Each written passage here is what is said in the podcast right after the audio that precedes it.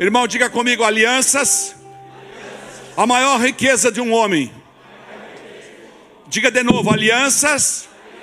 A maior riqueza de um homem. Olha que diz o Salmo 25: Todos os caminhos do Senhor são amor e fidelidade. Diga comigo: amor. e fidelidade. Pode acender a luz, por favor. Para com os que cumprem os preceitos da sua aliança. Vou repetir: todos, todos os caminhos do Senhor são amor e fidelidade para os que cumprem os preceitos da sua aliança. Diga comigo, aliança. Diga, alianças, a maior riqueza de um homem. No verso 11 do Salmo 25 fala: Por amor do teu nome, Senhor, perdoa o meu pecado que é tão grande. No 12: Quem é o homem que teme ao Senhor? Quem é o homem que teme ao Senhor? Ele o instruirá no caminho que deve seguir. Viverá em prosperidade e os seus descendentes herdarão a terra. O Senhor confia os seus segredos. Diga: O Senhor confia os seus segredos aos que o temem e os leva a conhecer a sua aliança. Vamos repetir bem forte esse último verso 14. Diga: O Senhor confia os seus segredos aos que o temem e os leva a conhecer a sua aliança. Coloca a mão aí no seu coração, Pai, em nome de Jesus. Não seja um homem a falar aqui, mas seja a tua palavra. Seja a tua palavra a se derramar nesse lugar e mudar conceitos, mudar convicções, mudar estruturas, Pai, quebrar paradigmas. Em nome de Jesus, que nós possamos mesmo, Pai, sair do comodismo, sair, como alguém disse aqui, da nossa dormidão e entrar realmente na atitude, Pai, de aliança maior contigo, em nome de Jesus. Amém. Pode sentar, por favor. Irmãos queridos, nós vamos fazer um pouco diferente, nós vamos direto à palavra, em cima desses versos do Salmo 25, que fala da aliança, a maior riqueza que um homem pode ter. Vivemos um tempo, Deus sabe disso, em que estamos reconstruindo algumas coisas, e aí nós vimos quanto faltou realmente um espírito de unidade, como no espírito orou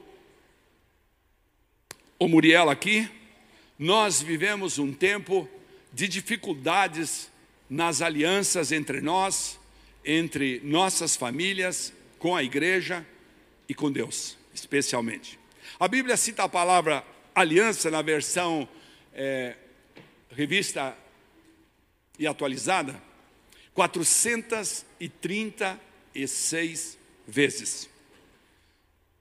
Porque Deus é um Deus de alianças.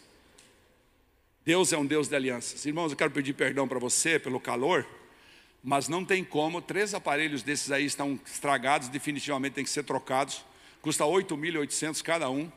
Nós não temos esse dinheiro, a igreja não tem esse dinheiro no momento para trocar, a não ser que alguém queira fazer o carinho de chegar falar, vou financiar um, mais um, mais um aí.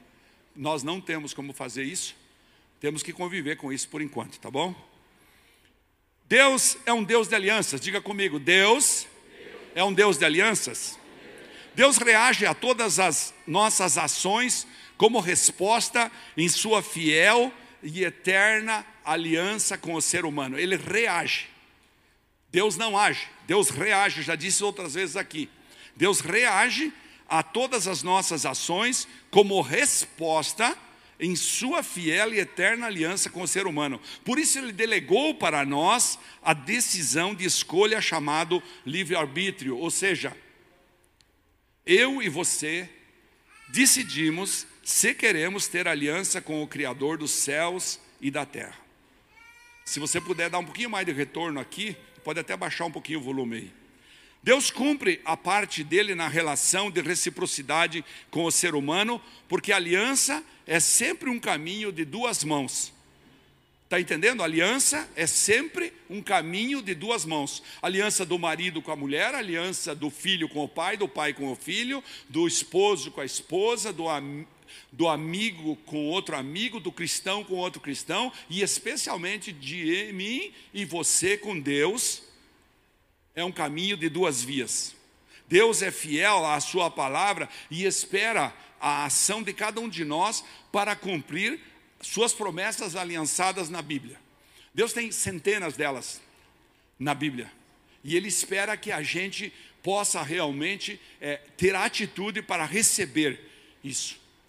Os propósitos de Deus, para, de Deus para mim, nesta terra, passam sempre pela minha obediência, pela minha sujeição e meu comprometimento com a aliança que eu fiz com Deus.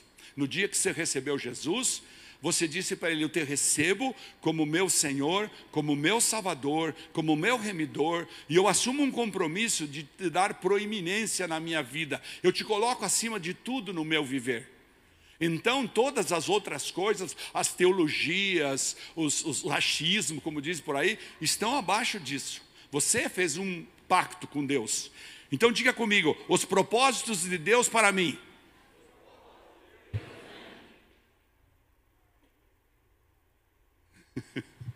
Vamos dizer mais forte. Diga os propósitos de Deus para mim, nesta terra, passam sempre pela minha obediência, pela minha sujeição e meu comprometimento com a aliança que fiz com Deus. Será que é assim? Foi assim com todos os homens da Bíblia. Me detive muito essa semana em estudar isso profundamente na Bíblia. Alguém falou para mim: Meu Deus, você não sai desse lugar, está só estudando isso, porque eu queria entender bem isso. Como é esse negócio que Deus é um Deus de alianças? Irmãos, será assim com cada um de nós. A maior riqueza que você tem não é o seu dinheiro,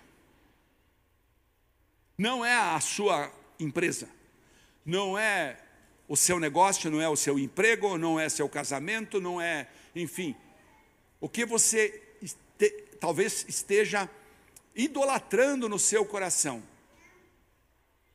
A maior riqueza que você tem é a sua aliança com Deus. Essa é a verdadeira riqueza. Não são seus apegos às coisas, mas o seu compromisso com esta aliança que você fez com Deus. Até mesmo seu ministério, para aqueles que têm ministério, merece menos proeminência do que sua aliança com Deus. A maior riqueza que você tem, então, é essa aliança. O maior tesouro da vida da gente é esse relacionamento com Deus firmado numa aliança consistente com Ele. Quem tem relacionamento com Deus tem todas as alegrias, as circunstâncias que precisa para ter a verdadeira prosperidade aqui, agora e na eternidade.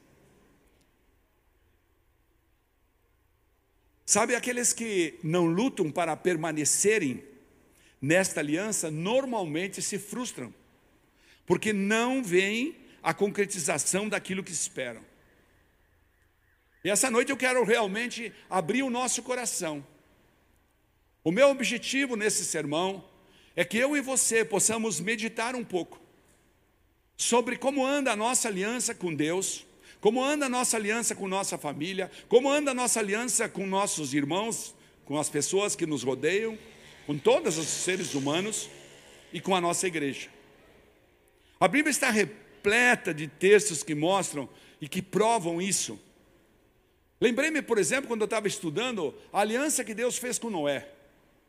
Deus disse para Noé: Eu vou estabelecer, no capítulo 9, verso 9, eu vou estabelecer a minha aliança com vocês e com seus futuros descendentes. E então Deus vai falando: toda vez que o arco-íris estiver nas nuvens, olharei para ele e me lembrarei da aliança eterna entre Deus e todos os seres.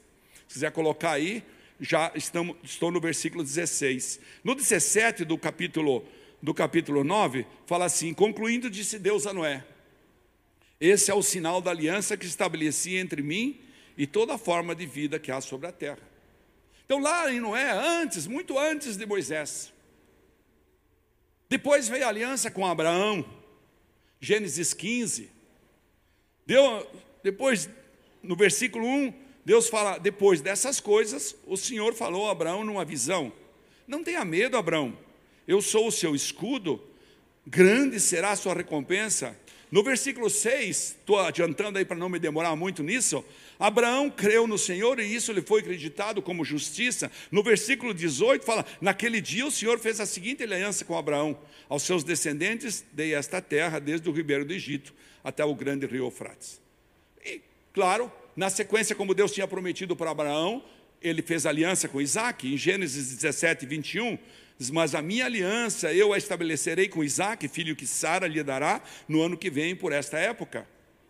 Depois de Isaac veio a aliança com Jacó, em Gênesis capítulo 28, a partir do verso 15, verso 12, diz assim: E teve Jacó um sonho no qual viu uma escada apoiada na terra.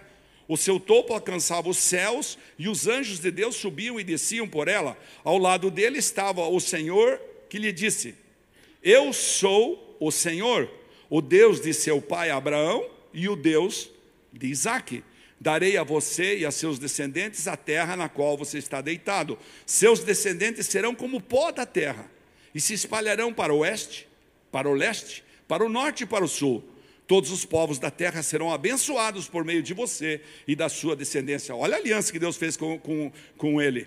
Estou com você e cuidarei de você, aonde quer que vá, eu o trarei de volta a esta terra. Não o deixarei enquanto não fizer o que lhe prometi. Este é o Deus que eu estou falando que tem alianças. Deus mais tarde deixa que o povo vá como ele tinha profetizado para o Egito, e então ele tira o povo do Egito. E alguns meses depois, no dia que se completou três meses, Deus faz em Êxodo capítulo 1, versos, verso 1 em diante, desculpa, capítulo 19, verso 1, capítulo 19 de Êxodo, verso 1, fala, no dia seguinte em que se completaram três meses que os israelitas haviam saído do Egito, eles chegaram ao deserto de Sinai. No versículo 2 fala: depois de saírem de Refidim, entraram no deserto de Sinai e Israel acampou ali diante do monte. Logo Moisés subiu ao monte para encontrar-se com Deus, e o Senhor o chamou do monte, dizendo: Diga o seguinte aos descendentes de quem? De Jacó, e declare aos israelitas: Vocês viram o que eu fiz ao Egito, e como os transportei sobre as asas das, de águias e os trouxe para junto de mim. Agora, se me obedecerem, olha que Deus está fazendo aqui um acordo, está fazendo um pacto com o povo, assim como Ele faz comigo e com você, assim como Ele quer renovar essa noite comigo e contigo. Agora, se me obedecerem fielmente e guardarem a minha aliança, vocês serão o meu tesouro pessoal dentre todas as nações. Embora toda a terra seja minha, vocês serão para mim um reino de sacerdotes e uma nação santa. Essas são as palavras que você dirá aos israelitas. E assim nós poderíamos ir a Bíblia inteira, de capítulo em capítulo, descobrindo de personagem em personagem, de, de situação em situação, aqueles que cumpriram a aliança, aqueles que não cumpriram, aqueles que foram chamados de volta, aqueles que foram puxados de volta, enfim, nós poderíamos chegar, como por exemplo, a aliança de Deus com Davi. Que coisa linda foi o tempo de Davi. Quando ele fez aliança com Jonatas, e quando Deus, já no fim da vida dele, fala para ele: fique tranquilo, eu tenho uma aliança contigo. Onde ele fala isso? Em 2 Samuel, capítulo 7, versículo 12, ele fala assim: quando a sua vida chegar ao fim e você descansar, é o profeta que está falando para ele: quando a sua vida chegar ao fim e você descansar com os seus antepassados, escolherei um dos seus filhos para sucedê-lo, um fruto do seu próprio corpo, e eu estabelecerei o reino dele. Será ele quem construirá um templo em honra ao meu nome, e eu firmarei o trono dele para sempre. Eu serei o seu pai, ele será meu filho. Quando ele cometer algum erro, eu o punirei com o castigo dos homens, com açoites aplicados por homens. Hum. Pronto, poderíamos parar aqui e fazer a palavra aqui, né? Aí vem o 15. Diga comigo, mas. Não, diga mais forte, mas. Nunca retirarei dele o meu amor. Esse é o Deus que nós servimos, esse é o Deus que nós buscamos. Você pode aplaudir Jesus?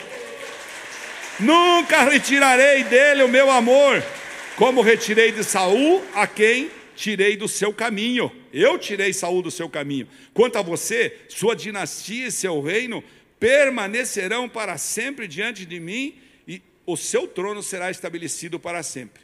E então Natan transmitiu, diz no 17, a Davi tudo que o Senhor tinha falado e revelado. Toda a Escritura, enfim, toda a Santa Escritura leva a gente a compreender que Deus é fiel e tem aliança eterna comigo e com você. Diga comigo, Deus é fiel e tem aliança eterna comigo. Isso, profetiza para a tua vida. Vai mais uma vez, diga assim: Deus tem uma aliança eterna comigo. Olha que lindo isso. Salmos, Provérbios, Profetas, Novo Testamento. Você pode andar por toda a Bíblia, a Bíblia toda vai falar da aliança de Deus com suas criaturas. Assim como nós fomos feitos à imagem e semelhança de Deus, precisamos compreender essa noite a importância nesta vida para não perdermos o propósito de Deus e, consequentemente, nos frustrarmos, vendo as coisas não acontecerem em nossas vidas.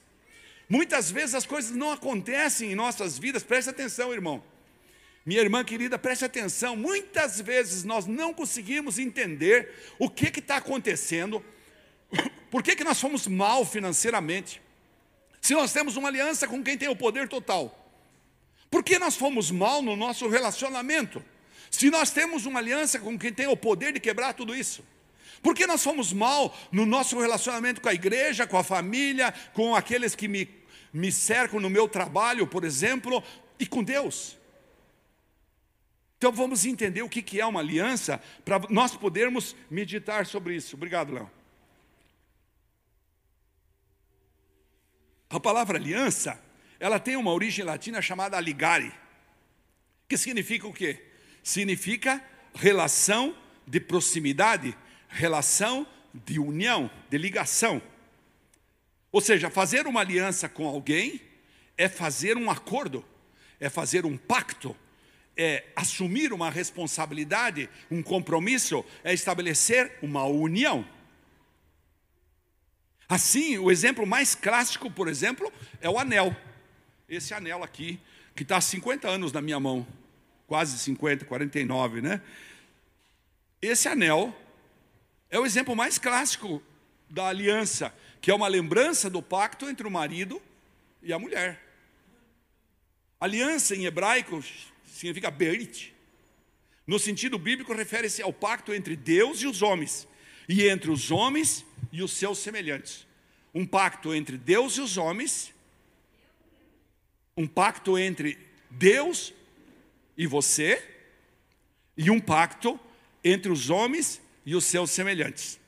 Portanto, aliança, no sentido de acordo, além de ser um pacto entre duas ou mais partes, objetivando a realização de, fim, de fins comuns, de fins comuns, de objetivos comuns, a aliança é um compromisso assumido perante o Criador. As perguntas dessa noite para você e para mim, e eu quero que você eu vou fazer com calma, estava correndo aqui nas palavras, porque só queria te dar uma ideia de como é importante a aliança que Deus fez com todos os homens da Bíblia. Especialmente se você quiser estudar com Davi. Você vai ver em Crônicas, você vai ver em 1 Samuel, 2 Samuel, você vai ver tudo isso. A minha pergunta para você é: você é realmente uma pessoa de alianças? Você cumpre as alianças que você faz? Nem vou falar das que você fez, isso é um problema que você vai meditar aqui essa noite. Qual o seu nível de comprometimento com as alianças que você faz? Quando você abre sua boca e fala. As alianças que você faz se sustentam no meio das adversidades ou só vale enquanto lhes são favoráveis? Enquanto está bom para mim, eu tenho aliança. Quando não está mais bom para mim, sumiu a aliança. E como anda a sua aliança com Deus?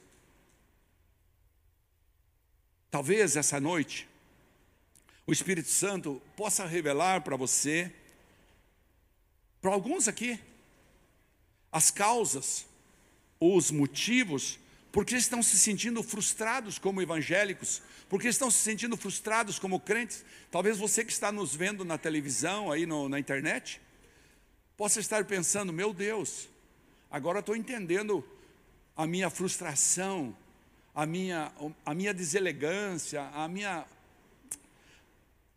o meu desgosto com, com o Evangelho.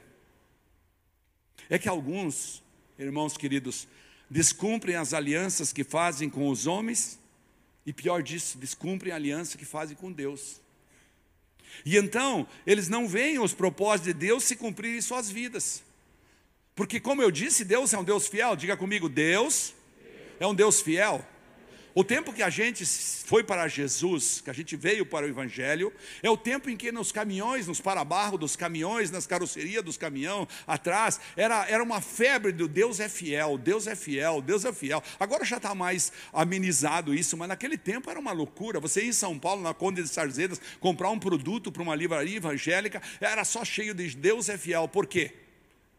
Porque havia uma angústia, uma ansiedade de dizer: olha, Deus é fiel no bom e no ruim, Deus é fiel, como ele mesmo disse aqui, eu castigo e pronto. Ele falou para Davi: se teu filho não se comportar, eu vou, vou corrigir ele com o castigo dos homens. Então, as pessoas não veem os propósitos de Deus se cumprirem em suas vidas, acabam se desviando, saindo do Evangelho e dizendo: não, esse Deus que eles falam lá na igreja, que o pastor fala efusivamente lá na igreja, não é verdade o que ele diz. Ele não é um Deus que cumpre as promessas, ele não é um Deus que estabelece realmente o reino dele sobre nossas vidas, ele não gera avivamento, ele é um Deus de conversa, ele é um Deus, nós trazemos ele ao nosso nível de entendimento. Mas a pastora leu aqui. Venham e comam e bebam de graça, essa é a palavra dele. Então, o que uma aliança exige de um cristão? Vamos pensar nisso. Em primeiro lugar, é preciso reconhecer que Deus é um Deus que cumpre sua aliança honrando a sua palavra. Se a gente não reconhece que Deus tem uma aliança com a gente e que Ele cumpre a palavra, a gente vai ficar catando argumentos falsos para tentar sair desse processo e explicar para nós mesmos, na carne, na alma, não no espírito, os nossos fracassos no Evangelho. O porquê não ocorrem milagres na minha casa? Por que não ocorrem milagres na minha vida? Por que não ocorrem milagres nas minhas finanças? Por que não, não vendo? Por que eu não compro? Por que não acontece? Por que as portas estão trancadas? Por que o céu está de bronze sobre minha vida? Por que eu estou sendo agredido? Por que eu agrido? Enfim, todas essas coisas. Deus cumpre a sua aliança para comigo e contigo na, raz, na razão que você faz a sua parte. Neemias reconheceu isso. Se você ler o livro de Neemias, e no ano 2020 eu devo ter lido pelo menos umas 20 vezes, o, o, o livro de Neemias é muito claro, ele mantém o tempo todo a certeza de que Deus é com ele, de que Deus tem uma aliança com ele, ele tem momentos em que ele toma atitudes muito severas para com algumas pessoas, para com aqueles que estavam traindo ele na aliança, ele muitas vezes, mas no capítulo 1, a primeira coisa que ele faz, no verso 5 de um do livro de Neemias, ele fala: Ó Senhor Deus dos céus, Deus grande e temível, ele não fala assim, ó oh, Deus, você que está aqui comigo, o que, que, é isso? Você tem que cuidar do nosso povo lá, você que fez promessa. Não, ele fala assim, ó oh, Deus, ó oh, Senhor, Deus dos céus, Deus grande e temível, que guardas a tua aliança do quê? Que guardas a tua aliança de amor leal para os que te amam. É que eu estou na NVT aqui, eu gostei mais da NVT, né? então eu pus aqui na NVT, esse versículo só. Ó Senhor Deus dos céus, Deus grande e temível, que guardas tua aliança de amor leal para com os que te amam e obedecem aos teus mandamentos. Que guardas a tua aliança com aqueles que te amam e obedecem a teus mandamentos. Então ele não está clamando a um Deus de fácil favor. Ele está clamando a um Deus de alianças. Então vamos pensar nós como crente. O que, que Deus espera de mim e de você? No mínimo, Deus espera que eu e você tenhamos um caráter ilibado. E aí eu poderia explicar para você o que, que é um caráter ilibado. É aquela pessoa que não tem duas palavras. É aquela pessoa que cumpre seus compromissos. É aquela pessoa que, quando fala conte comigo, pode contar comigo. Oh, eu preciso agora me segurar. Toma uma aguinha aqui.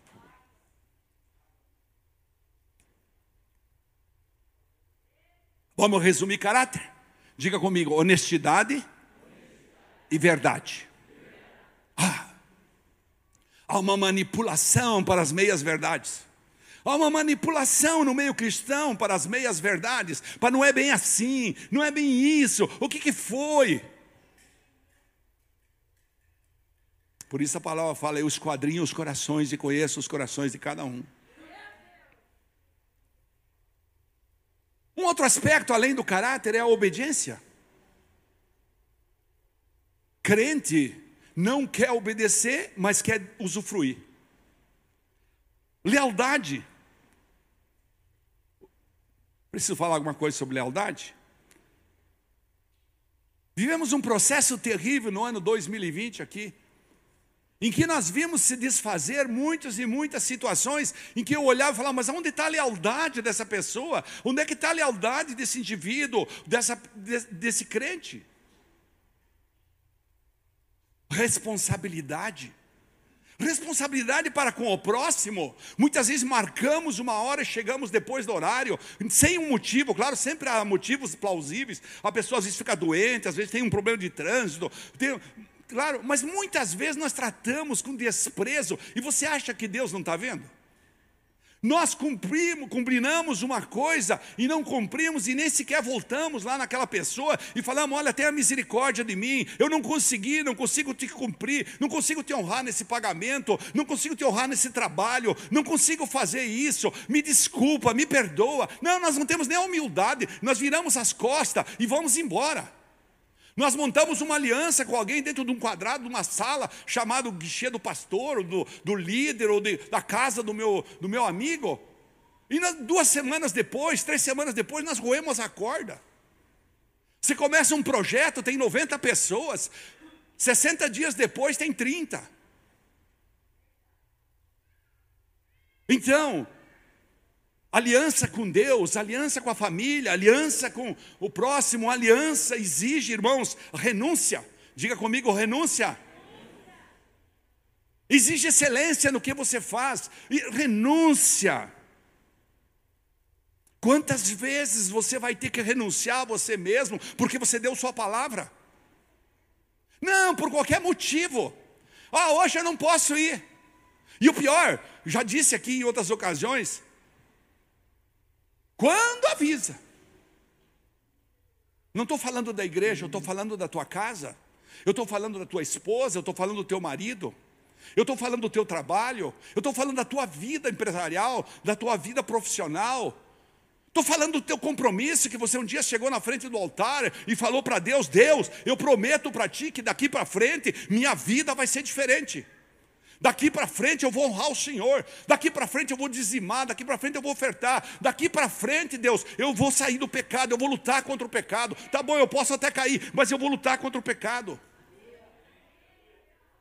Mas passaram-se dois meses, três meses, um ano, e nós continuamos fazendo maledicência, fofoca, intriga. Nós sabemos que quando alguém vem falar mal do outro para nós, nós temos que levar na frente daquele que está sendo objeto da conversa, mas nós não fazemos. Nós, ao contrário, nós sentimos uma satisfação de receber a maledicência. Então exige renúncia, por quê? Porque quando você vai ser honrado, todo homem honrado renuncia. Diga comigo, todo homem honrado renuncia. Renuncia o que, pastor? Renuncia até suas convicções. Porque fez uma aliança com alguém e fala: Não, agora eu não estou concordando com isso, mas eu vou pagar o preço, porque eu decidi. Fui eu que dei minha palavra, fui eu que sentei na mesa. Fui eu que sentei na mesa e disse: Conta comigo, estou junto contigo. E aí não importa, porque aliança, diga comigo: aliança não prevê fuga diante das adversidades. Vou repetir. Diga comigo: aliança não prevê fuga diante das adversidades. Ou seja, tem que ter longevidade. Existem alianças, sim, que são por seis meses. Ó, com seis meses eu estou contigo. Uma das empresas que está nos apoiando aí no almoço, no Fome Solidária, falou para mim: Pastor, por 12 anos esse valor aqui pode mandar buscar todo mês. Não é tão grande assim, mas é 12 meses. Então fez uma aliança temporal. Nós temos certeza, todo dia 25, nós contamos com aquele dinheiro para comprar carne, para comprar o frango, para, para fazer as coisas. Nós temos observado isso, que é o que nós estamos fazendo. Então foi uma aliança temporal. Mas existem as alianças eternas. Aliança eterna é aquela que você chega para a tua namorada e fala, eu vou casar com você porque eu amo, porque você me completa. É aquela que você diz para o teu namorado, ó, oh, conte comigo. Na doença e na tristeza, na doença e na dor, na alegria, na tristeza, em qualquer situação, eu estou junto contigo. Irmãos, quantas pessoas não estão aqui, que chegaram no meu olho com problemas difíceis na vida e chegaram na minha, na minha sala, olharam para mim, irmãos, desculpa eu desabafar, olharam no meu olho e falaram: Pastor, pode contar comigo, o senhor tem uma aliança, meu Deus, pá, pá, pá, pá, pá, pá, pá, pá. Mundo volúvel. E aí, essas mesmas pessoas, depois eu olho, estão caudicando em suas finanças, estão caudicando em seus relacionamentos, estão sofrendo com seus filhos, não têm testemunho. Irmão, se uma aliança é quebrada, então ela nunca foi uma aliança no teu coração. Diga comigo, se uma aliança é quebrada, Vamos fazer isso com garra. Diga: se uma aliança é quebrada, ela nunca foi aliança no meu coração. Você pode aplaudir Jesus por isso?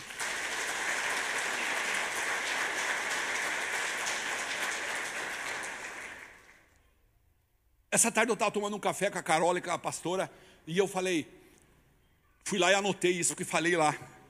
aliança é o selo de garantia da lei da semeadura. Você é jovem ainda, quase todos aqui são jovens perto de mim. Mas eu sou do tempo que você ia na coletoria para pagar o ICMS de uma carga, por exemplo, e lá eles derramavam uma cera quente e pegavam um carimbo e carimbavam em cima. Era um selo. Você ia no correio para despachar uma carta, isso não é do teu tempo. Você ia no correio para despachar uma carta, você tinha que, além de comprar o selo, eles pegavam a cera, colocavam em cima do selo e carimbavam em cima. Ou seja, era um selo de garantia. Era um selo de garantia. E qual é o selo de garantia da lei da semeadura? É a aliança. Estava aconselhando uma pessoa na minha casa e falei para ela: Olha lá, depois do horizonte do mar, está vendo lá? Lá é o fim, lá, até onde se enxerga. Continue semeando até lá. Continue semeando com aliança, com palavra, não volte atrás, seja perseverante, cumpra tudo aquilo que você fala, levante na hora que você vai falar, que falou que vai levantar, trabalhe as horas que você falou que vai trabalhar, lute desesperadamente pela tua conquista, e quando você chegar lá, você vai olhar para trás e você vai ver uma floresta frutífera dando de comer para você, para todas as gerações que virão depois de você, em nome de Jesus. Aplauda o Senhor Jesus por isso.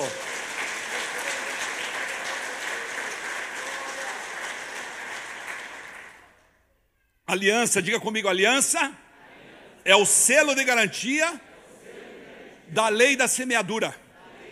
A lei da semeadura, você sabe, plantou, colheu, plantou, colheu, plantou, colheu. Interessante que nós queremos assim: nós plantamos alguma coisa e imediatamente depois, a curto prazo, nós vamos cobrar. Você já viu aquela pessoa que te dá um negócio às 10 horas da manhã e às 6 da tarde te liga e fala: Pastor, estou precisando de um favor. Fulano, estou precisando de um favor. Ó, oh, meu amigo. Aí você é até amigo, é. Ou então é aquela pessoa que é teu amigo até o dia que você está servindo ela. Ah, nós conhecemos muitos nesses, nesses, nesses tantos anos, 25 anos de evangelho. Amigos que precisam do dinheiro, mas são os primeiros depois a falar mal de você. Amigos que te traem pelas costas rapidamente porque você já não está mais servindo para eles. Você não está dando coisa, você não está dando balinha. Será que com você nunca aconteceu isso de você ter um amigo que você serviu, serviu, serviu, ajudou, amigo, foi limpar a casa, foi lavar a louça da casa da mulher que estava doente, foi limpar o carro. E então você chegou lá, ajudou. Mas de repente ela saiu daquela situação. E aí ela pega e vira as costas para você e fala: capaz.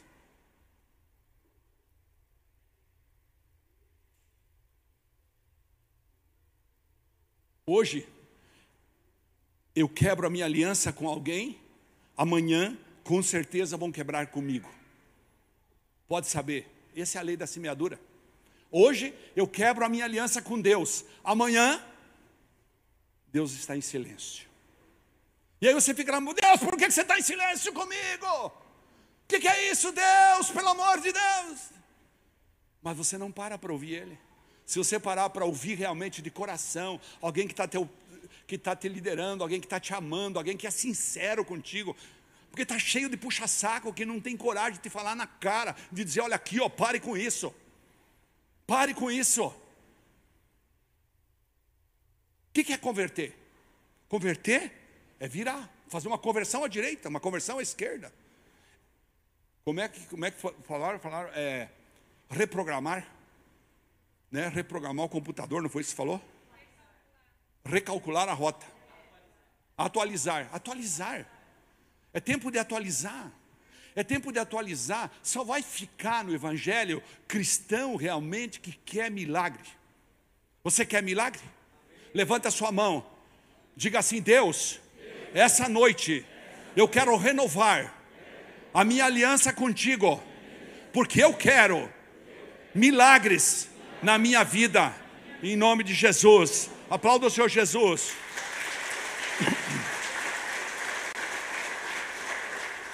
Hoje eu quebro a minha aliança com Deus, amanhã a fidelidade dele não vai surgir.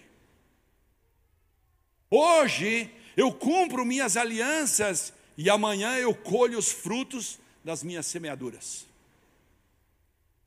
Hoje eu cumpro as minhas alianças e amanhã eu colho os frutos das minhas semeaduras. O fato é que a gente só imagina que a gente vai é, colher as coisas que são perceptíveis a olhos nus. Se você continuar no capítulo 55, que a pastora leu de Isaías, você vai ver que ele fala: nem olhos viram, nem ouvidos ouviram, nem coração nenhum sabe. Os meus, os meus pensamentos, fala lá no capítulo, não são os vossos pensamentos. Então, os frutos que você vai colher não estão catalogados na nossa mente. Esse é o problema. Eles não são perceptíveis a cada um de nós. E eles não têm prazo para acontecer. Escutou bem? Talvez você está vivendo uma vida. Foi profético que a pastora falou aqui, eu sei que ofende um pouco, falar, vocês estão dormindo um pouco. Mas talvez seja a hora de nós avivarmos, é aquilo que o, que, o, que o Muriel falou aqui, é tempo de avivamento nessa igreja, irmãos. É tempo de avivamento, é tempo de nós dobrarmos o joelho, é tempo de nós dizer: Deus tenha misericórdia de nós, Deus tenha compaixão de nós, Deus socorre a gente, Deus não tira a tua mão poderosa de sobre nós, não tira a tua mão poderosa da minha cabeça, não tira a mão poderosa da minha, minha família, Deus tem misericórdia dos meus filhos, Deus fui eu que plantei isso com a minha soberba, com o meu orgulho, com a minha crítica, com o meu julgamento, com a minha acusação, fui eu que plantei isso, me perdoa, renova a minha aliança contigo, é isso que você precisa entender. Ah, tá tudo bem financeiramente para mim, estou voando. Ainda mais agora, é? Espere um pouco. Quando a doença bater na tua porta, e aí você vai falar com Deus, ele vai falar: Ah, que moral você tem para falar comigo? Onde está o cumprimento daquilo que você se propôs comigo? Então eu já falei para você. Não, é duro mesmo, irmãos. Mas nós estamos fazendo uma série de, de, de, de ministrações que pretendem realmente nos colocar no centro do coração de Deus. É alinhamento. Irmãos, é alinhamento nos fundamentos e nos princípios bíblicos. Você, você e eu precisamos entrar no centro da vontade de Deus. Diga comigo, eu preciso, eu preciso, diga mais alto, eu preciso entrar no centro da vontade de Deus para a minha vida. Amém? Aplauda Jesus por isso.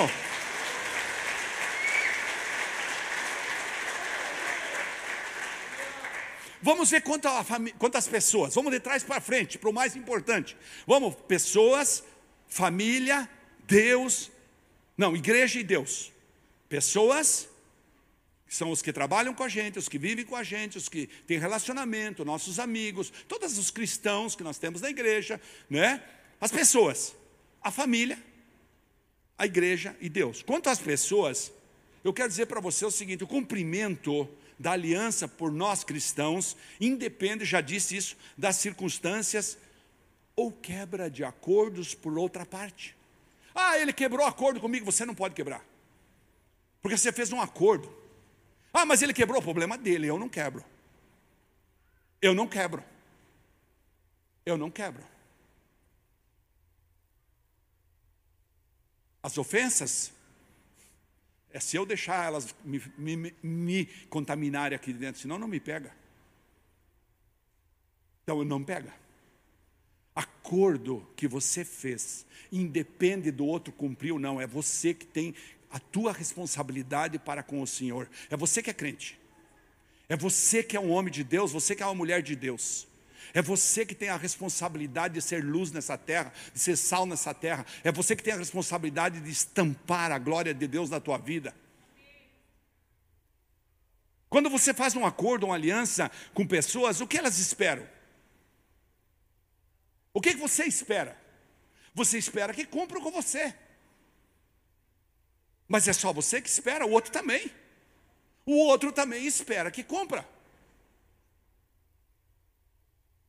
Esta é a mesma situação delas para com você. Eles esperam que você cumpra a sua parte. As pessoas sempre têm uma expectativa em relação a gente. Eles esperam que nós sejamos, como eu disse, honestos. Que nós. Eles têm uma esperança em nós. Quando você fala assim, irmã, eu sou crente. Eu sou evangélico.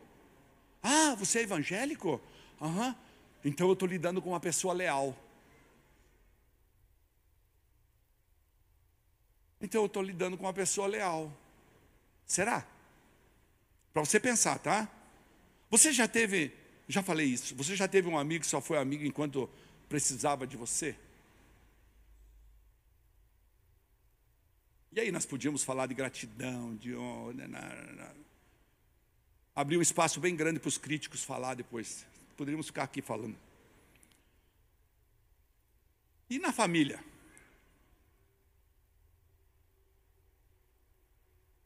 Cada pessoa tem uma responsabilidade a cumprir nos elos da família.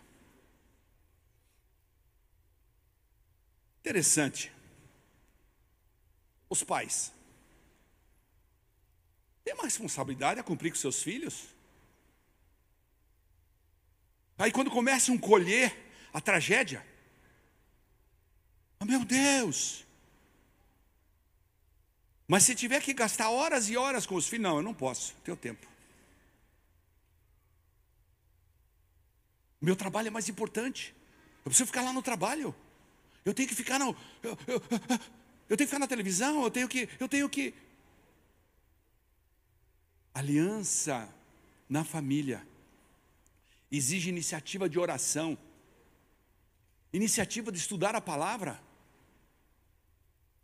Já não se vê mais aquelas pessoas que assim, olha, segunda-feira à noite é o dia, terça-feira à noite, quarta à noite, é o dia, pastor, que nós fazemos nosso estudo bíblico. É o dia que nós sentamos juntos. Alguém disse para mim, agora essa semana, pastor, nós estamos fazendo assim. Começamos, está indo muito bem, nós somos em quatro. Então, eu leio um capítulo, nós vamos ler a Bíblia inteira. Meu, meu filho lê outro capítulo, minha esposa outro capítulo e outro filho outro capítulo. Fiquei tão encantado, falei, puxa, e o pior de tudo, quando nossos filhos, ou nossa esposa, ou nosso marido, alguém da casa, escuta nós no telefone mentindo. E aí fala: esse é o crente? É esse crente que meu pai quer que eu seja? que minha mãe quer que eu seja, que meu marido quer que eu seja, que minha esposa quer que eu seja? Onde é que está a minha responsabilidade no lar? E as fofocas no ambiente familiar? Não, porque eu estou aqui dentro de casa, eu posso falar.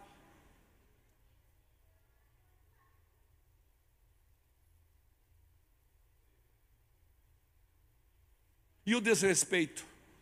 Oi? Hum? Maledicência. Maledicência dentro do lar. Aí Satanás vem só comer.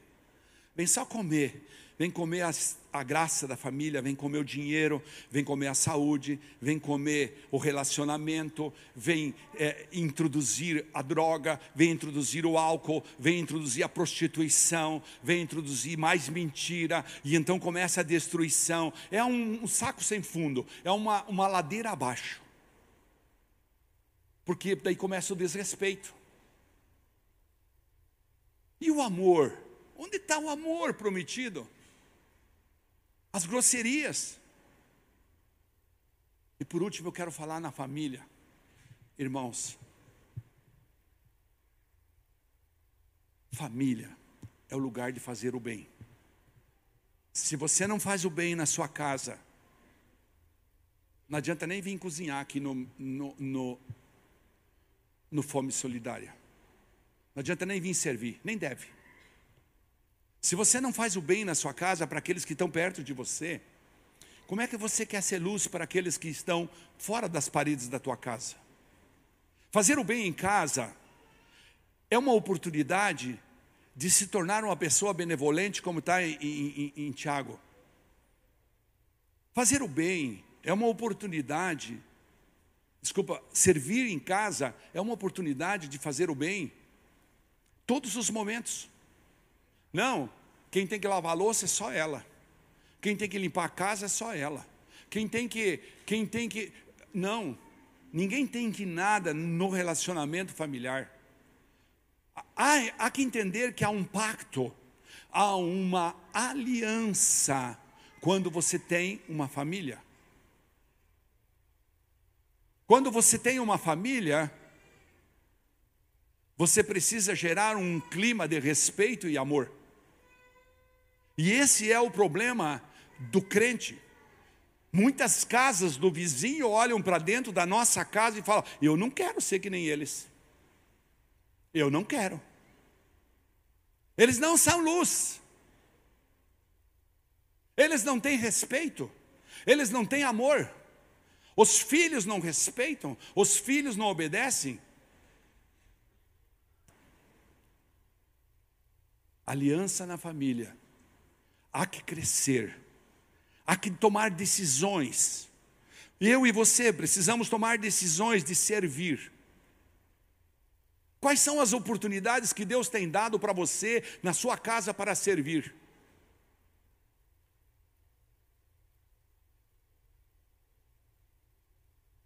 Estamos criando jovens, bebê rei. Jovens que com 15, 16, 17, 18 anos, não sabem lavar uma louça, não sabem lavar uma meia, muito menos uma cueca. É. Não sabem passar um aspirador para a mãe. Não tem uma responsabilidade pré-determinada. Querem ter o um cachorrinho em casa, mas quer que o pai trate. Que a mãe leve no pet shop. Eu tenho uma, uma pessoa conhecida nossa que falou que uma moça morou na casa dela durante um longo tempo. De favor. De favor. Crente. Nunca varreu a casa. Nunca lavou a louça para ela. Mas sentava na mesa para comer, era ela que punha os pratos. Era a dona da casa. É esse propósito da aliança. Onde é que está a aliança? Aí começa a não dar certo as coisas na vida. E aí a pessoa fala: Meu Deus, não está certo as coisas para mim.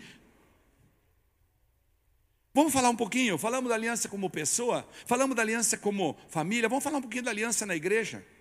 É muito sério o que eu estou falando, irmãos. Pessoas descumprem suas promessas e compromissos com a igreja de uma forma tão volátil que chega a ser assustador chega a ser assustador. gente vê que são motivos fúteis que a pessoa às vezes explica. Mas se assumiu um compromisso, toda a congregação, toda a comunidade, como a pastora gosta de falar, está esperando que cumpra aquele compromisso. Imagine que vocês chegassem aqui no culto e nós não tivéssemos pago a luz elétrica. E então, chegava aqui e falava, por que, que não vai ter culto? Não tem culto porque não pagaram a luz. Mas nós ofertamos, nós dizimamos, pois é, mas o pastor não pagou. Esqueceu.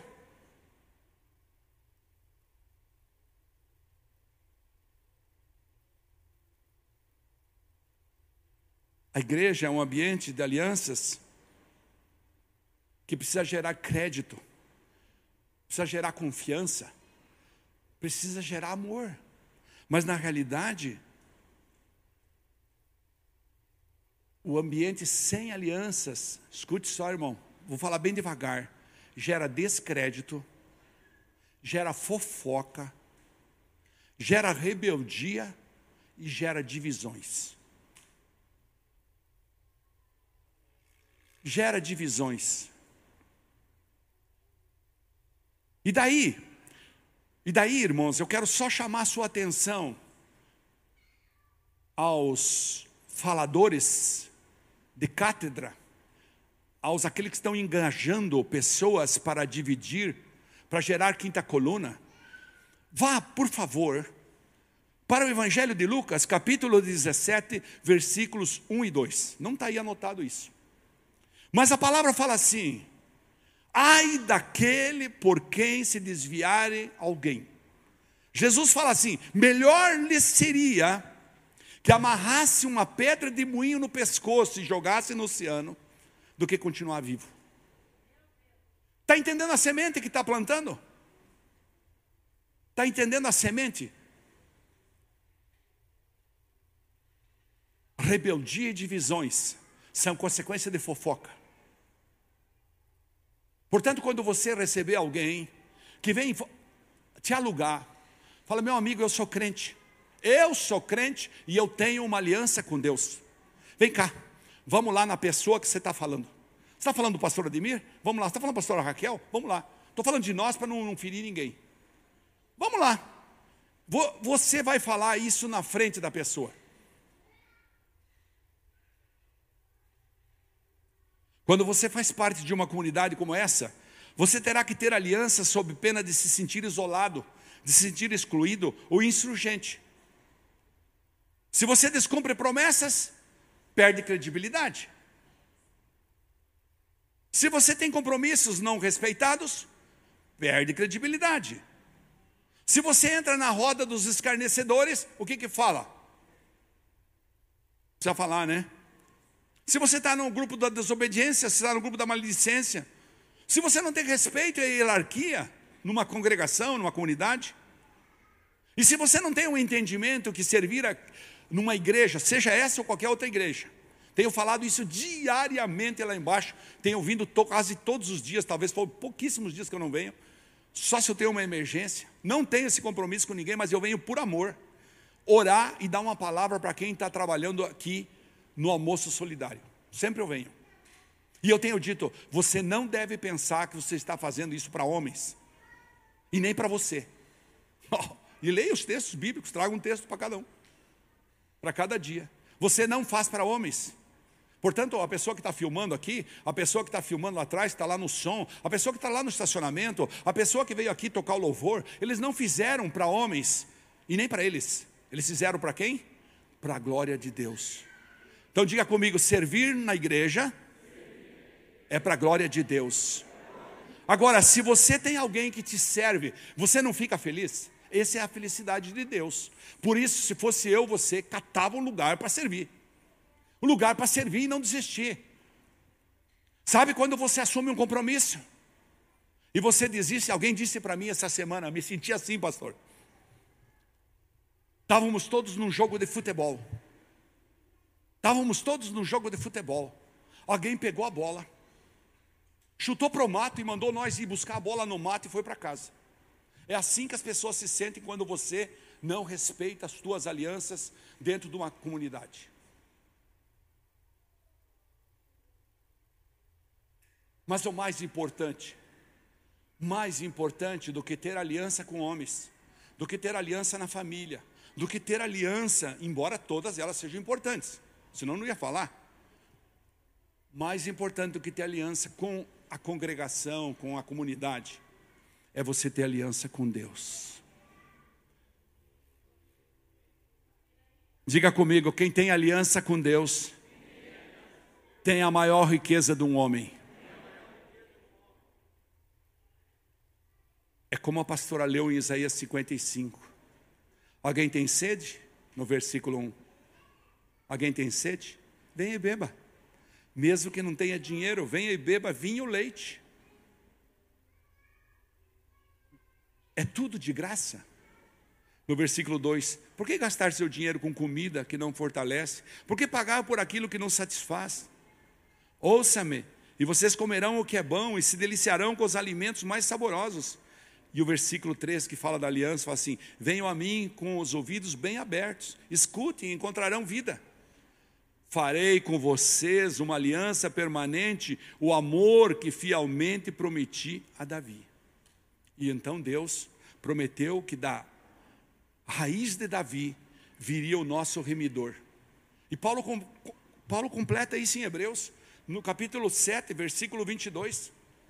Paulo explica isso: Jesus tornou-se por isso mesmo, a garantia de uma aliança superior. A garantia de uma aliança superior. Jesus, a garantia da nossa aliança. Ora, versículo 23, ora, daqueles sacerdotes tem havido muitos, porque a morte os impede de continuar em seu ofício. Mas, visto que vive para sempre, Jesus tem um sacerdócio permanente Portanto, ele é capaz de salvar definitivamente aqueles que, por meio dele, aproximam-se de Deus, pois vive sempre para interceder por eles. Irmãos, para nós que recebemos Jesus, nós compreendemos que nossa riqueza maior é a aliança com Deus. Eu e você, que um dia nascemos de novo, precisamos entender que a nossa riqueza maior é aliança com Deus e então norteamos, norteamos, dirigimos todos os nossos pensamentos, levamos cativo, como diz Coríntios, os nossos pensamentos a Deus, para que Ele diga para nós como devemos andar. Não é nem o que Ele pode fazer por cada um de nós, não, não se trata disso, mas a Sua presença em nossas vidas, isso sim é importante. Porque quando Ele está comigo e contigo, como nós cantamos aqui, Ele habita dentro de mim, Ele arde dentro de mim. Quando Ele está comigo e contigo, Ele inspira, Ele é sobrenatural, Ele é extraordinário, Ele nos toma pela, pela mão e nos conduz. Aliança com Deus é dar a Ele a proeminência, é dar a Ele a centralidade. Diga comigo, aliança com Deus é dar a Ele a centralidade da nossa vida, é dar a Ele a adoração perfeita, é dar a Ele, através do nosso comportamento, assim como Davi, assim como José, nós estávamos discutindo ontem à noite sobre a aliança que José tinha com Deus. Cara, quando, quando José chegou na casa do Potifar, se você prestar bem atenção naquele texto, José está lá na casa do Potifar, aquela senhora linda, toda conservada, esperava o momento, e cada vez que ele entrava dentro de casa, assim fala a Bíblia, ela tentava a vida dele. Mas ele fala: Não, eu tenho uma aliança com Deus.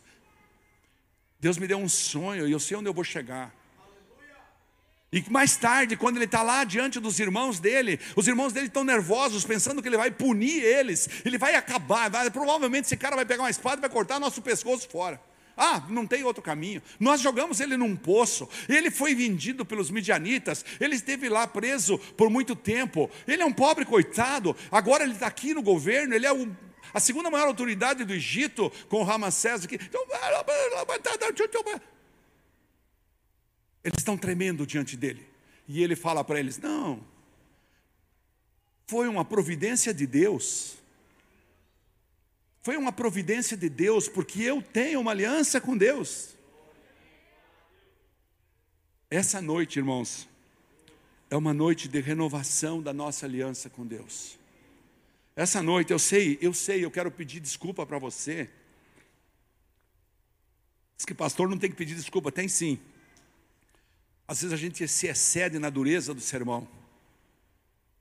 Mas eu acho que você e eu precisamos entender isso definitivamente. Entenda meu amor atrás dessas palavras duras. Entenda, entenda a, a, minha compaixão de você, porque o que eu torço por você é que você seja uma, um crente é, bem-sucedido, que você seja uma família alegre, que você seja uma pessoa de adoração, que você seja uma pessoa de louvor, que a sua família seja luz para o vizinho que está do lado, que essa igreja não caiba tantas pessoas de tão, tanto testemunho que você tem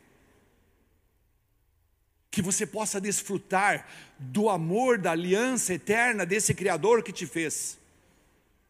Esse é meu sonho.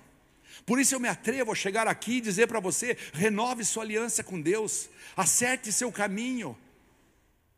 Onde você, onde você está rompendo com sua palavra, retome sua palavra onde você está realmente se excedendo no, no, descumprir as coisas, toma compromisso. Aquilo que você disse para Deus um dia, agora é a hora, agora, agora, irmãos, agora é a hora, esse é o tempo. Por isso, Deus, eu falei agora mesmo lá para a pastora, ela falou: Meu Deus, mas que situação, nós não podemos ter um ministério de criança lá embaixo, nós não podemos, por causa dessa Covid, que dificuldade, né? Eu falei: Pois é, mesmo assim, muitos de nós ainda não entendemos que Deus está chacoalhando a árvore para derrubar o pêssego. Deus está chacoalhando a vida da gente para dizer: escuta, acorda, eis-me aqui, eu sou o Senhor, eu sou o Criador dos céus e da terra, fui eu que te sonhei, fui eu que te criei. Eu espero que você olhe para mim e reveja a tua aliança comigo. Eu espero que você sonhe comigo, que você ande comigo, que você seja realmente um testemunho meu aí na terra. Eu espero que você venha para a eternidade comigo, mas antes disso, eu quero ver você dar frutos aí na terra, frutos de esperança, frutos de alegria, frutos de amor, frutos de aliança, frutos de paixão pelo próximo, frutos de amor ao próximo, frutos de compromisso, frutos de honestidade, frutos de dignidade, frutos de responsabilidade, de comprometimento com a Sua própria palavra. É isso que o Criador está falando essa noite. Ele espera que nós, diante desse Covid terrível, nós possamos mesmo nos render, nos render e renunciar ao que tem que ser renunciado e buscar o coração dele e dizer, como disse aqui o, o, o Neemias: ó oh Deus grande, ó oh Deus maravilhoso, ó oh Criador dos céus e da terra, olha para os teus filhos nesse lugar, vem com teu amor nesse lugar, vem gerar avivamento, vem gerar unidade entre nós, vem fazer com que a gente esqueça as rusgas, vem fazer com que a gente esqueça as críticas, com que a gente debaixe, baixe baixe o nível de crítica, de exigência, de comportamento ruim, e nós possamos mesmo, Deus Santo, Deus Poderoso, venha com teu socorro para nós. Fique de pé, vem a equipe de louvor, por favor. Vem, vem, vem, vem Deus sobre esse lugar, em nome de Jesus. Vem, Senhor, farei com vocês uma aliança permanente de amor fiel. É isso que ele fala. Deus quer fazer uma aliança contigo. Deus não aceita por menos. Deus te ama de uma forma extraordinária. E às vezes a gente mesmo está dizendo para Ele com nossas atitudes: Não me toque, não me toque. A gente fala no culto da boca para fora: Vem Deus sobre mim. Mas quando a gente chega na segunda-feira, a gente diz para Ele: Não me toque, porque aqui eu tenho que renunciar para poder ser teu, teu discípulo. Aqui eu tenho que renunciar para ser chamado de filho. Aqui eu tenho que renunciar ao pecado aqui eu tenho que renunciar à desesperança, aqui eu tenho que renunciar aquilo que pode me dar lucro, então eu prefiro o lucro do que abrir mão do, do, do pecado. Oh meu Deus, nessa noite, Deus quer renovar contigo a aliança, Deus quer renovar a aliança contigo, Deus quer sim, Ele está dizendo: ó oh, Deus grande, ó oh, Deus fiel, vem com teu amor nesse lugar, nós precisamos de Ti, nós precisamos da Tua esperança, nós precisamos renovar o nosso compromisso compromisso contigo, compromisso de santidade, compromisso de amor, compromisso de esperança, compromisso de abraçar o próximo, compromisso de cuidar do pobre, compromisso de unidade na igreja, compromisso de falar da tua palavra, compromisso de evangelizar, compromisso, Pai, de abrir mão do nosso comodismo. Nessa noite, Deus, vem com teu amor nesse lugar, vem com tua, tua força, vem com teu querer, Espírito Santo, gera em nós, gera em nós os sobrenatural. Ah, coisas, Pai, que nós não conseguimos. Eu disse essa semana para o Senhor e muitas vezes na minha oração: há coisas, Deus, que eu não consigo vencer na minha carne, eu não consigo vencer na minha alma, mas o Senhor pode. O Senhor tem poder extraordinário, o Senhor tem poder sobrenatural. O Senhor pode entrar dentro de mim, mudar a minha mente, mudar a minha cabeça, me faz uma pessoa, Pai, mansa e humilde de coração. Oh, você pode pedir para Ele, pode pedir, esse é o momento, apaga a luz, por favor. Esse é o momento, Deus, e nós vamos louvar Deus nesse lugar. E você vai dizer para Ele: Deus, vem, eu quero renovar aliança contigo. Chega de ser cômodo, seja de ser acomodado. Eu não quero mais, eu quero a tua glória sobre minha vida, eu quero a tua glória sobre minha casa, eu quero a tua glória sobre minha igreja, eu quero a tua glória na minha aliança contigo, eu quero a tua glória com a minha aliança com as pessoas. Sim, Deus, vem, vem nesse lugar, Espírito Santo, vem nesse lugar. Quero convidar os obreiros a levantar as mãos e declarar sobre bênçãos sobre todo mundo aqui. Ora que ande pelo meio aí, por favor. Ora que se tiver líderes de Bíblia em casa, por favor. Olha que Vamos orar. É tempo de mudança. É tempo de renascer. É tempo de realinhar. É tempo de reprogramar. Tu és vida, és amor e traz luz sobre as trevas da esperança e restaura todo coração quebrado. Grande é o Senhor, grande é Senhor, grande tu és.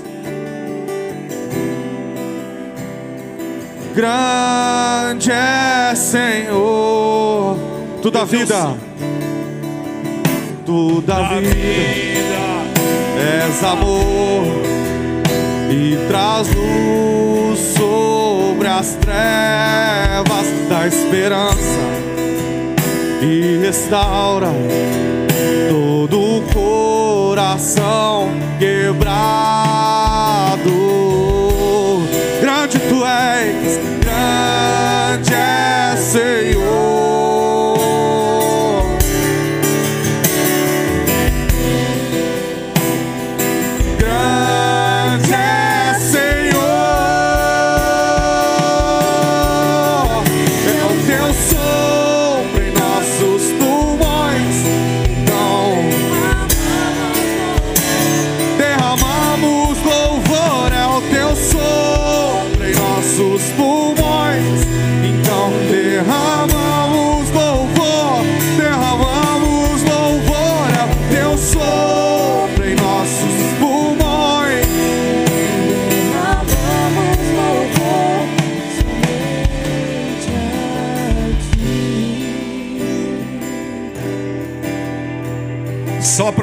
Nós, Senhor.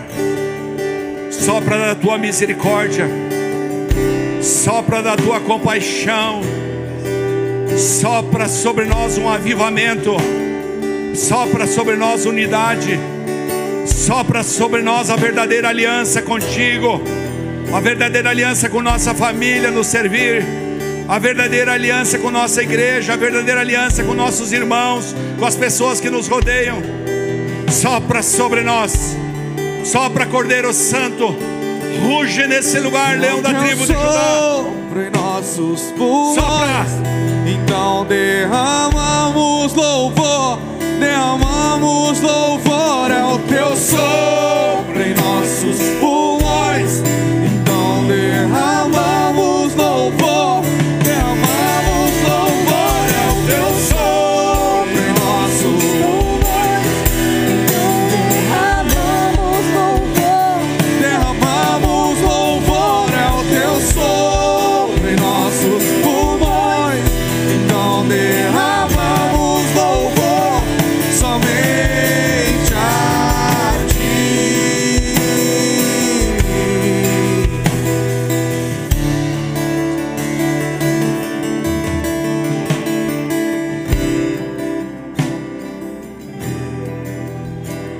Senhor Deus dos céus, Deus grande e temível, que guardas tua aliança de amor, de amor leal para os que os que te amam. e aqueles que obedecem os teus mandamentos. Ó Senhor Deus dos céus, Deus grande e temível que guardas tua aliança de amor leal para os que te amam e obedecem teus mandamentos. Vem essa noite nesse lugar corrigir rota, mudar pensamentos, quebrar convicções erradas, gerar arrependimento, retomada. Deus tenha misericórdia de nós, tenha compaixão de nós, e nós glorificaremos o teu nome, porque nós temos uma aliança contigo e estamos nesse lugar para que teu nome seja glorificado, para que teu nome seja exaltado. Santo de Israel, Santo de Israel, vem leão da tribo de Judá e sopra, sopra, sopra fogo do céu sobre nossas vidas. Renovamos contigo.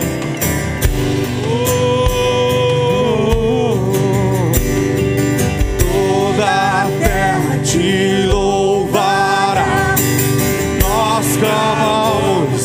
esses ossos vão cantar.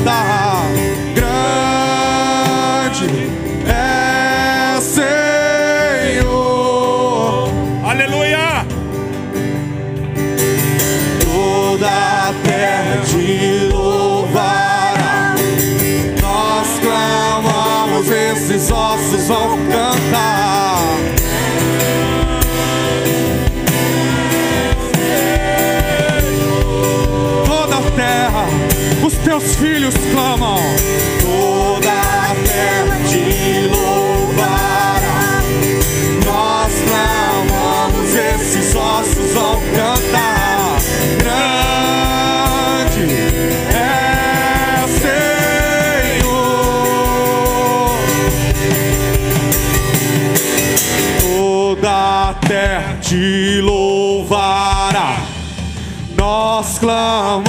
esses ossos vão cantar. Grande! Grande é Senhor. Você pode levantar suas mãos e levantar um clamor dentro do teu coração. Toda a terra te louvará.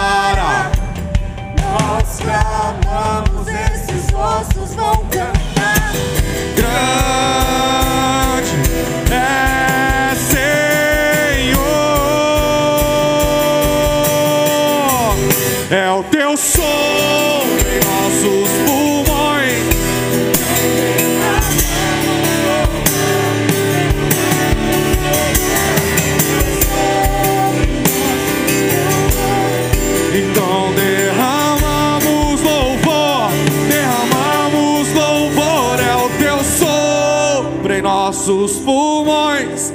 Então derramamos louvor somente a ti. Somente a ti. Quero convidar você a fechar os seus olhos, colocar sua mão sobre seu coração. Puxe sua respiração bem fundo.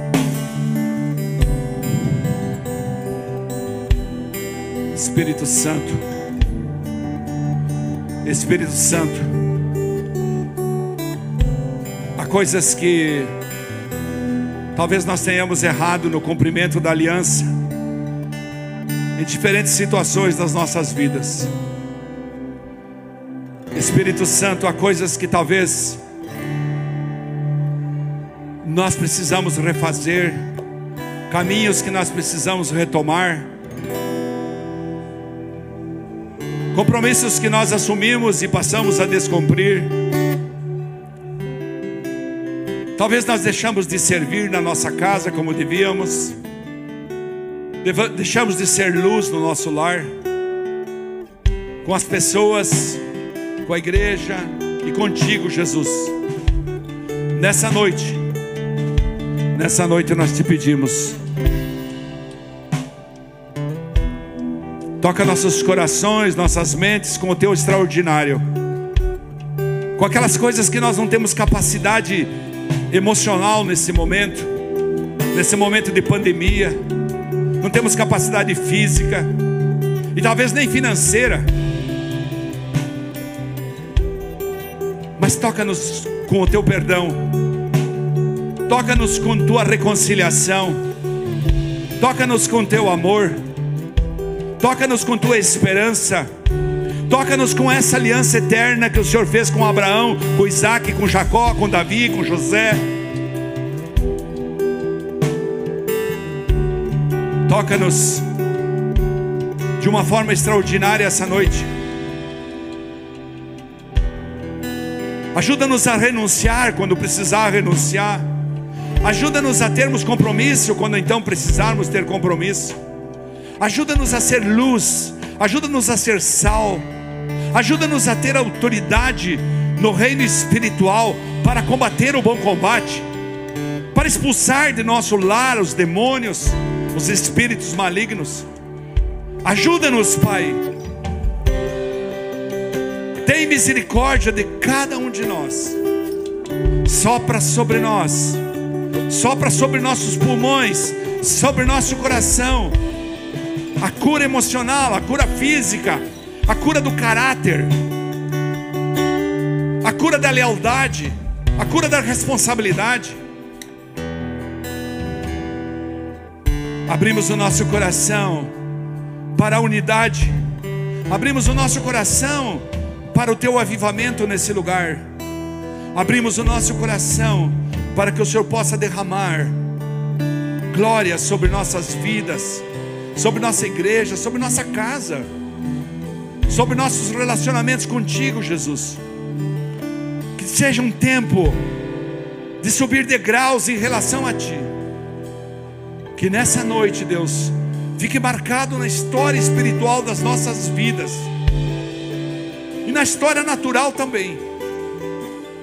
Que o Senhor nos alcançou com a tua sobrenaturalidade, com o teu amor. Que o Senhor ouviu a nossa oração e o Senhor mudou nossos preceitos, nossos conceitos. O Senhor introduziu em nós o teu querer e nos levou ao centro dele. Leva-nos ao centro do teu querer precisamos de Ti. Declaramos nossa dependência de Ti. Declaramos nossa dependência de Ti, Jesus. Declaramos que Tu és proeminente em nossas vidas. Declaramos a todo o reino espiritual e ao reino natural que pertencemos a Ti e temos uma aliança contigo. Uma aliança inquebrantável irrepreensível, eterna, contigo, Deus. Deus eterno, Deus grande, Deus justo e fiel. Abençoa-nos essa noite de uma forma nunca vista, de uma forma extraordinária. Retoma nossa palavra em tuas mãos, retoma nosso coração em tuas mãos, retoma nossa vida em tuas mãos e nos conduz pelo caminho da tua vontade pelo caminho da tua vontade. Pai, nós oramos em nome de Jesus, entregando e rendendo a Ti nosso compromisso, em nome de Jesus. Amém. E a igreja diz: Você pode sentar, por favor, um minutinho? Aleluia. Aleluia. Quero dar uns avisinhos de fazer a nossa palavra de oferta, apenas quero lembrar que semana que vem nós temos nosso culto de ceia. E se você quiser, por favor, abençoar as vidas, você pode passar lá embaixo, pegar uma sacola dessas. Você passa lá embaixo, pega uma sacola, vai ser anotado o seu nome. Há mais, a maior felicidade em dar do que em receber. E daí domingo que vem você traz nós vamos orar como congregação em cima da sua oferta de alimentos para o mercado solidário, para o Ministério de Missão Urbana, para a fome solidária. Essa semana, a partir de amanhã, às 12h15, até às 13 horas, pontualmente, nós não passamos do horário nós vamos ter as ministrações do jejum aqui presencial, nós não vamos transmitir, porque queremos oportunizar você de vir para a igreja, estar como corpo aqui E quem sabe renovar a sua aliança durante essa semana. Se essa palavra falou com você, vem essa semana, faça um esforço.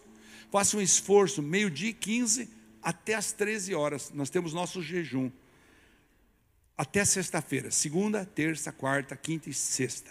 Preparando o nosso culto de ceia para o próximo domingo, amém?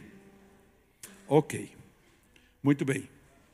Abra sua Bíblia aí se você trouxe ela em Malaquias capítulo 3. Esse é o capítulo em que Deus fala da aliança na área de oferta.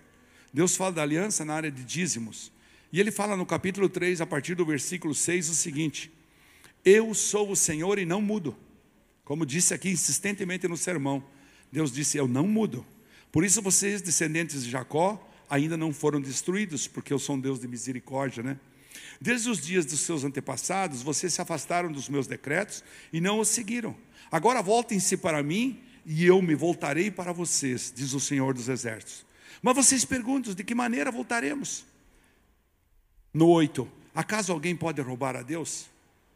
Mas vocês têm me roubado. Pergunto: em que te roubamos? Vocês me roubaram nos dízimos e nas ofertas. Estão sob maldição.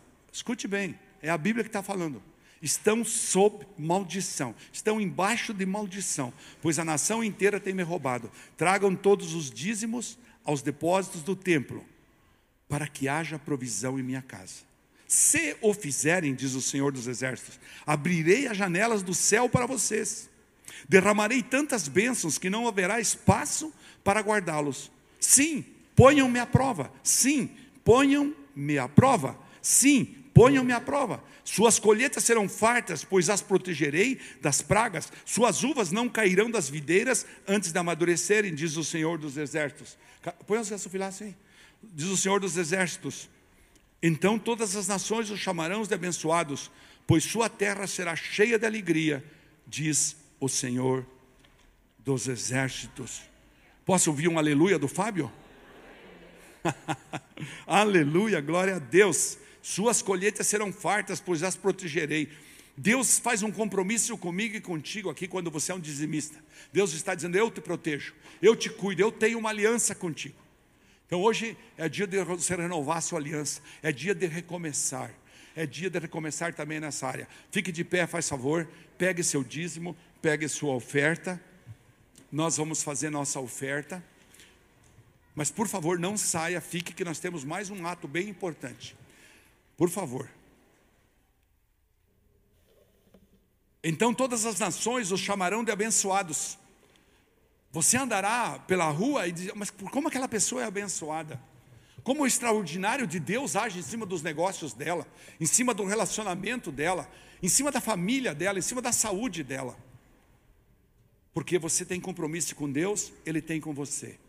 Senhor, nós oramos para que o Senhor nos abençoe.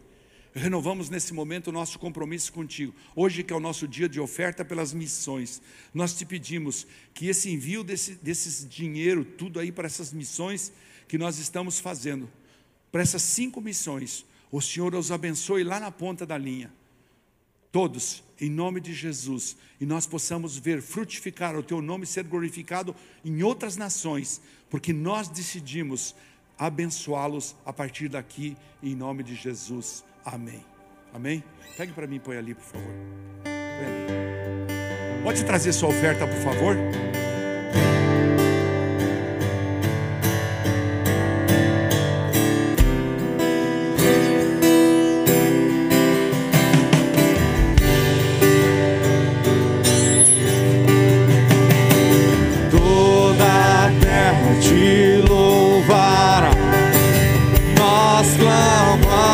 Esses ossos vão cantar.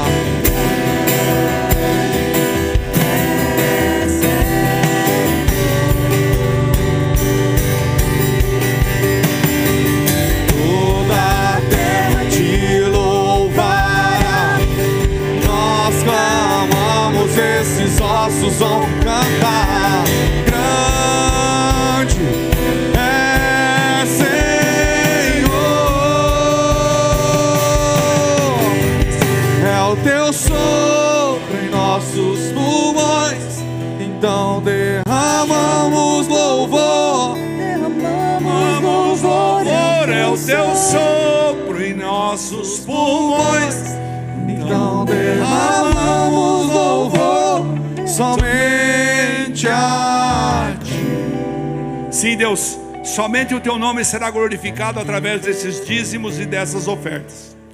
Cada um de nós vai testemunhar da tua glória em sua vida, porque decidiu dizimar, porque decidiu ofertar. Em nome de Jesus, abençoa cada um que assim entendeu, pela tua graça, pela tua misericórdia e compaixão. Amém. Sente mais um minutinho, por favor. Vocês já estão vendo aqui essa bebê linda aqui, né? Que nasceu aqui na igreja, glória a Deus. A Carolina de Lima. Eu gosto do nome Carolina. Eu amo a Carolina. Papai e mamãe estão aqui. Vovô e a vovó, né? Tem mais alguém que vocês trouxeram? Esse aqui, né? Então tá bom.